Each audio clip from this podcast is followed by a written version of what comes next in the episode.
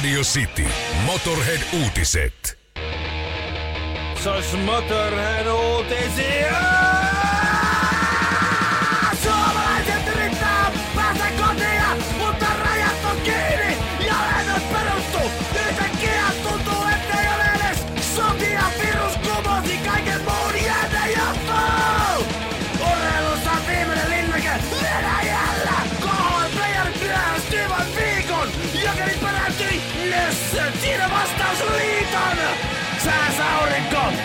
pauta jatkaa. Jengen kotona niin ilman laatukin hyvä. Ei tarvii paa, polttoöljyn katkuu. Viiteessä muusikon kuoppa on syvä. Festarit on peruttu, kiertoen myös. No miten rautat pärjää nyt? Ei ne tähdet pelota, tee saman työs. Sä starpan pasist ja mun huolini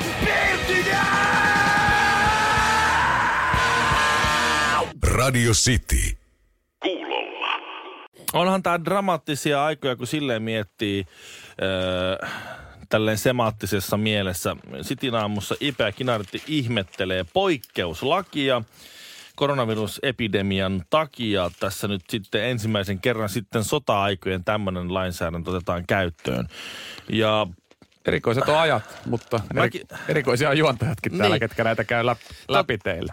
Kohta tarkemmin siitä, että mitä tämä käytännössä tarkoittaa, mutta onhan tämä siis niin, jotenkin mun on vaikea, mä, mä, mekin sanon tämmöisiä tsemppiviestejä ja tässä kauheasti tsempataan tois, me pystytään tähän, yhdessä me pystymme tämä talvisodan henki nyt käyttöön. Niin jotenkin mun, mä, en, mä en saa kiinni siitä ajatuksesta, siis kun siis mietit, että meidän isovanhemmat, ne oli sodan aikana, ne laitettiin rintamalle väistelee luoteja ja granaatteja kohtaamaan sodan kauhut kasvoista kasvoihin, niin sitten tavallaan he suojeli meitä sillä tavalla. Ja nyt sitten he ovat niitä haavoittuvassa asemassa olevia. Osat on vaihtunut ja, ja, me suo, ja meidän pitäisi pysyä nyt kotona sohvalla. Siis, Eli sitten sieltä, että pystyttekö te siihen? niin, ky- kyllä, kyllä, tässä pakko, kyllä tässä pakko myöntää, että vähän tulee semmoinen fiilis, että eikö meidän sukupolvi, niin kuin, mä täytän 30 ensi Mm, kesänä, mm. että eikö meidän sukupolvelta sitten, tähänkö me pystytään sitten lopulta? niin. Ja, ja, py, ja siis pystytäänkö? Niin kuin, kysy, iso Sitä kysymys on siinä. Sitä mä tässä mietin, onko meistä tähän hei. Marjanpoimijat karhun kaadossa. Honkanen ja Kinaret. Sitin aamu. Onko mä nyt ymmärtänyt oikein, että sun sisko on pääministeri Sanna Marinin erityisavustaja? Se niin kuin wing, wing girl. No mun varmaan periaatteessa pitäisi tietää, mikä se titteli tässä, mikä se titteli Joo. tässä hommassa, hommassa on. Mulla on edessäni tuota, tämän päivän Ilta-Sanomat, jossa pääministeri Sanna Marin komeilee, onko tämä nyt sitten ihan keskiaukeamalla, ja siellä tämmöinen varjo kulkee Niin, takana. p- perässä. Näytäpä se. Se on sun siskosessa toi systeri vai toi tosta? Joo, siinä. siinä. Katos, Siskohan, se on pääministeri varjo. Joo. Ei, ei, ei ole kyllä siis, ei niin kuin ulkonäön perusteella en, en niin kuin, heti joskus. Ainakin Kyllä ne toiselle, toiselle puolelle Joo, ne on, on, ainakin parta on ihan erilainen kuin sulla. tuota, ää, joo, miten se tuota, oli sitten erityisavustaja vai muu, mutta siellä on ollut vähän kiireisiä päiviä ja varmaan sitä on katsottu pikkusen eri kulmasta, kun jätkä heittää täällä koronaviruspieruvitsiä radiossa, niin sitä rock'n'rollia. Niin siellä on varmaan vähän erilainen, tuota, miten te, miten te tuota perheessä ja, ja, ja siskon kanssa, pääministerin erityisavustajan kanssa tai neuvonantajan tai mikä hän nyt sitten ikinä onkaan, kun et kerran tiedä siskos asioista, niin, tuota, niin miten te puhutte tästä koronavirusasiasta? No lähinnä silleen, että eilen illalla laitoin tuossa viestin siskolle, että Mhm. mm-hmm. tota, Hyvä. Täytyy pitää huolta läheisistä. kyllä, se oli pääministerinkin ohje ja tota, laitoin viesti, että onko mitään kiireitä, että kerkeiskö puhumaan. Joo. No ei vasta. Radio City. Sä oot Ville käynyt metallikaa katsomassa varmastikin. Joo, on. Kaksi kertaa Escape from the Studio kiertue Helsingin olympiastanolla. En muista milloin se oli. Se oli silloin Death Magneticin aikana, muistaakseni teki sitä albumia. Se oli Lämpäränä Him ja Diablo. Se oli hyvä keikka kaikilta.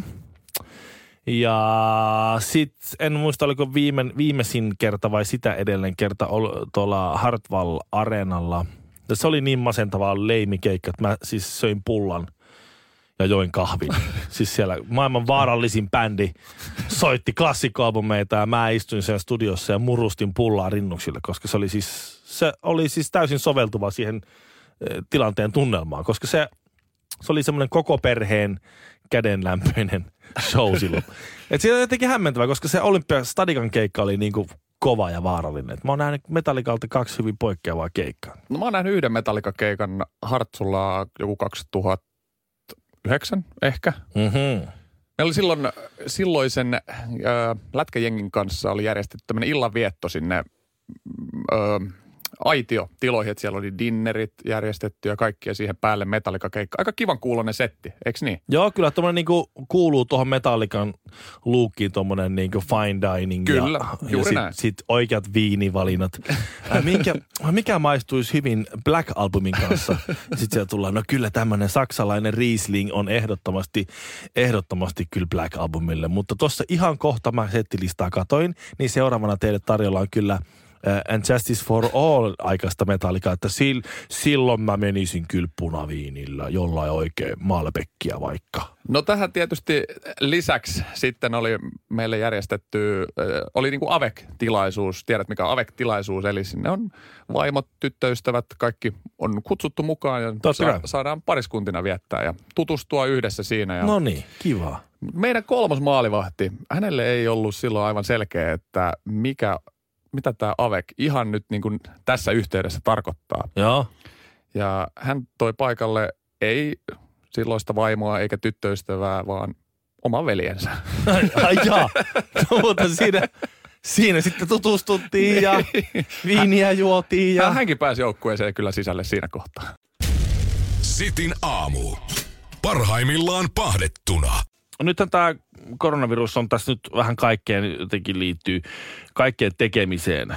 Ja, ja tota, ehkä semmoinen yksi porukka karanteeniin napsahtaneiden eh, yli 70-vuotiaiden kanssa. Tavallaan semmoinen eniten koronaviruksen vaikutuksista kärsivä porukka on kyllä pienet ja keskisuuret yritykset. Miksei isotkin yritykset? Onhan tässä nyt tietysti isot yritykset ilmoittanut, että vaikeuksia on. Finnaari lakkautti mitä 90 prosenttia kaikista lennoista ja saman tien YT päälle ja lomautukset ja kaikki systeemit. Mutta jotenkin musta tuntuu, että kun tässä nyt hallitus aloitti tämän valmiuslain ja kaikki siihen liittyvien toimeiden valmistelu, niin siihen liittyy myös pienyrityksille, joiden kauppa on tyrehtynyt, niin mahdollisuus nostaa korollista velkaa, eli lainaa. Ja valtio lähti sitten niin antamaan sellaista rahaa. Kun taas Ruotsissa valtio, valtiolla ilmeisesti on fyrkkaa. Ne vaan, ää, mun oli Silloin, jotenkin- silloin on huomattavasti helpompi antaa. se oli mun mielestä pal- palkanmaksutuki tai joku sellainen, se oli se raha. Eli siis eh, jos yritys sitoutuu siihen, että he eivät irtisano, niin sitten ne saa, valtio maksaa osan sen firman palkoista. Tai jotenkin näin se meni. Mä en nyt ihan tarkkaan muista, miten se meni, kun siitä tuli aika paljon asiaa, tuli, tuli eilen iltapäivällä siinä, siinä tota uutisissa. Mutta tota, tässä on tämä ero. Ja mä oon kuullut, että, että pienet ja keskisuuret yritykset, niin, niin siellä on nyt vähän kahdenlaista storia. Toiset, toiset on todella hädässä ja toiset on sillä tavalla satumaisessa tilanteessa, että ovat saaneet jotenkin jumplattua tai juttu. Mä tiedän yhden personal trainerin, joka laittoi, että hänellä tämä ei vaikuta, koska hänen asiakkaat ilmoittivat hänelle, että ne jää kotiin treenaamaan, mutta silti niin kuin voi laittaa sen laskun tulemaan. No toi on, ai, Eli toi laskut on pyörii. aika tyylikäs. Aika tyylikäs. Tässä Musta ku- aika siistiä. Tämä kuitenkin kolahtaa käytännössä kaikkiin ja y- yrittäjiin ja pienyrittäjiin varmasti koviten. Niin jos vaan mahdollisuus on, niin miksei. Niin. Yksi, mikä itsellä totta kai kun on kiekkomiehiä ja urheilu on aika lähellä sydäntä ollut tässä koko elämän, niin urheiluseurat, totta kai kaikki lätkäkaudet, futiskaudet siirtyy, niin, Niin, ja hallit menee kiinni ja pelejä ei se, pelata. se tarkoittaa aika isoja määriä rahaa ja mm. suomalaisessa urheilussa kuitenkin aik, loppupeleissä aika vähän sitä rahaa liikkuen on aika tärkeitä, tärkeitä euroja. Arvappas paljonko Kontiolahden äh, ampumahidon maailmankapin tappio oli, kun sinne ei tullut porukkaa sisällä. No varmaan satoja tuhansia. No kyllä se on neljä, 400 000 muistaakseni oli se laskennallinen tappio, kun makkara ei myy ja lippuja ei myy. Et se on aika, ra, aika raju, ra, raju lovin niin kuin tavallaan yhtäkkiä sinne yhdellä alueelle. no kyllä, Mutta eri, erinäisen järjestely tässä nyt kuitenkin jengi yrittää tehdä. Kyllä ja esimerkiksi Porin ässät on tehnyt mun mielestä hieno ratkaisu. Siellä myydään ö, Isomäen jäähallin ve- verran kapasiteettia, myydään lippuja, mistä saa tämmöisen keräily tavallaan muistolipun. Mm-hmm. Oli, olisiko se ollut 14 euroa kipale ja tai mahdollisuus sitten, jos haluan jonkun VIP-lipun, niin saa sen, se oli vähän enemmän, se oli ehkä jonkun 100, 100 euron luokkaa suunnilleen. Joo, niin just se. Tavallaan, että jos sä haluat tukea, jos sulla on mahdollisuus siihen, jos sä olisit sen playoff-kausikortin ostanut joka tapauksessa, niin sä turvaat ensi kautta. Niin joo. Niin sitten kuitenkin yhden pelin lippu. Niin mä, ne varmaan priorisoidaan silleen, että siellä ei tarvitse champonikuskia laittaa sitten niinku pihalle. Ja tehdään, että saa, niinku, sit saada niinku näitä piettyjä tyyppejä siellä jotenkin mestoilla. Juuri näin. Ja I- IFK oli tehnyt esimerkiksi samantyyppisen, jossa ö, tuotot ohjataan IFK-junioritoimintaan. Mm. Siellä kuitenkin aika paljon menee euroja sinnekin ja halutaan tulevaisuutta rakentaa myös tällä, tältä kantilta. Keinot on monet. Mä, ja osa aika epätoivoisia. Mä tiedän yhden, äh, yhden tuota kampaamoalan yrittäjän, ja, joka sitten, sehän on sillä tavalla innoittavaa, että heillähän on, jos on iso kampaamo, niin siellä äh, maksetaan näitä tuolivuokria ja muita. Ja sitten kun porukka on sillä, että no hei nyt business loppu, niin mä, mä lähden menee ja mä en maksa sitä tuolivuokraa, sä et yksin kaikkien niiden kulujen kanssa. Ja sitten ei välttämättä ole kuitenkaan niitä asiakkaita. Ja tässä tapauksessa asiakkaat oli loppujen lopuksi seinää, kassa loppu, mitä puskurikassa loppui johonkin kuukauden jälkeen, koska hommat hiljeni jo ajat sitten ja, ja tuota, koronaviruksen takia. Ja, ja sitten Kela ei maksa yrittäjälle sitä, sitä tukea, ellei sulla ole sitä koronavirusta. Niin, niin tämä oli sitten, tämä yrittäjä oli miettinyt, että hän nyt sitten, kun ei muuten pärjää, niin hän lähtee nyt sitten hakemaan sen koronaviruksen jostain. Että tietääkö kukaan, kenellä on koronavirus, niin voisiko se vähän yskiä mun suuhun. Niin mä saisin, koska yrittäjä ei muuten saa sitä valtion tukea, ellei sillä ole sitä koronavirusta. Et sillä saa sen, onko se 40 euroa päivä vai mikä, mikä mahtaa olla se semmoinen, semmoinen tietty tuki. Et tuo kuulostaa pikkusen, niinku, pikkusen epätoivoiselta, siis varsinkaan, kun jos ei saa tuolle riskiryhmään, sitä ei testata sitä koronaa. Kyllä vähän semmoinen fiilis jää, että tota, jos sulla on se ketju tästä, niin yksi lenkki sieltä kuitenkin puuttuu. Radio City.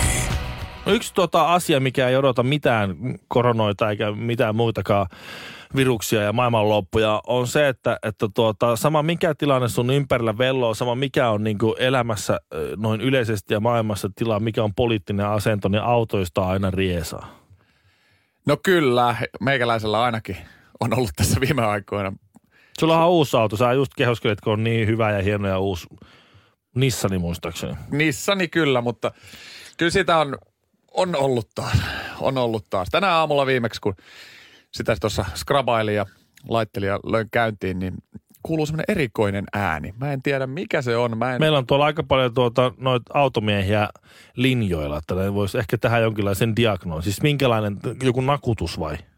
ei, kun se on vähän semmoinen niinku pistävä. Ei se ehkä semmoinen nakutus oikein, oikein. Pistävä. No piepä sitä ääntä. Eihän kukaan voi tietää, mikä se on, jos ei ne tiedä, miltä se kuulostaa. Onko se niin kuin vinkuminen? Niin haluatko sä, että No, anna, demos... tu- anna tulla, kerro kuvaile. Tai siis pidä sitä ääntä. Oikeasti. Ootko tosissaan? On, on. Tämä on tätä miljoona radiota. Ihmiset haluaa kuulla, miltä se sun ääni kuulostaa nyt. No se on vähän, Tällä tavalla tehdään, Ipe, tällä tavalla tehdään maineikasta radio aamulähetystä. se on vähän semmoinen...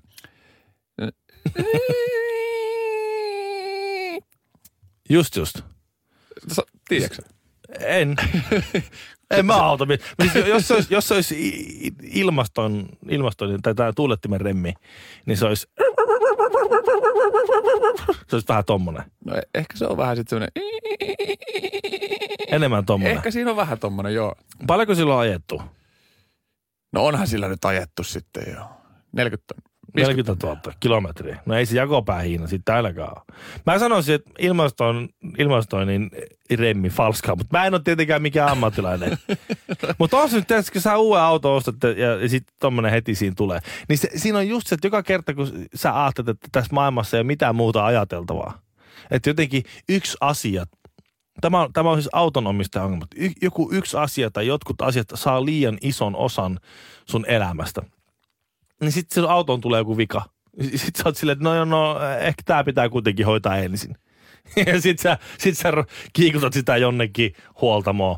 Ja joka kerta, kun huoltomies aivastaa sun autoon päin, niin se on 250 euroa. Joo, ja kyllä tämä sen verran pitkälle on kuitenkin mennyt, että mua hävettää esimerkiksi mennä jonkin kaupan parkkipaikalle, että kuuluu semmoinen koko ajan siitä. Ehkä, Laita, ehkä laita vielä kerran se ääni. se on semmoinen, Radio City. Tässä on tullut viestejä studioon, kun tästä karanteeneista ja koronaviruksista ja muista on puhuttu, että kuinkahan paljon avioeroja tulee nyt sitten, kun porukka on vaan kotona koko ajan. niin onhan tässä vähän tämmöinen niinku, nyt on varmaan vielä semmoinen alkuhuuma, että tota, Niin. Sitä ennenhän puhuttiin, että paljonko syntyy lapsia.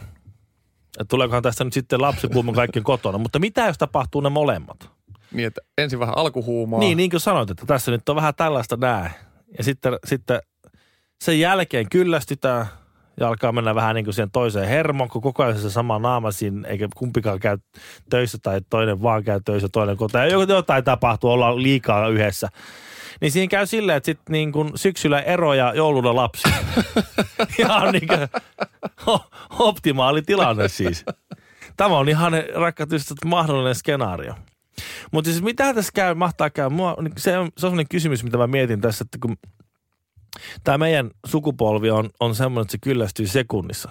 Niin kuin hetkessä kyllästyy. Tämä ei minkäänlaista niin kuin tavallaan semmoista niin tavallaan, että tylsyyden, tylsyyden sietämistä. jos, jos kahden viikon päästä sä mietit, että oot kaksi viikkoa vaikka ollut pelkästään himassa. Niin, Ei ole mitään oireita ollut.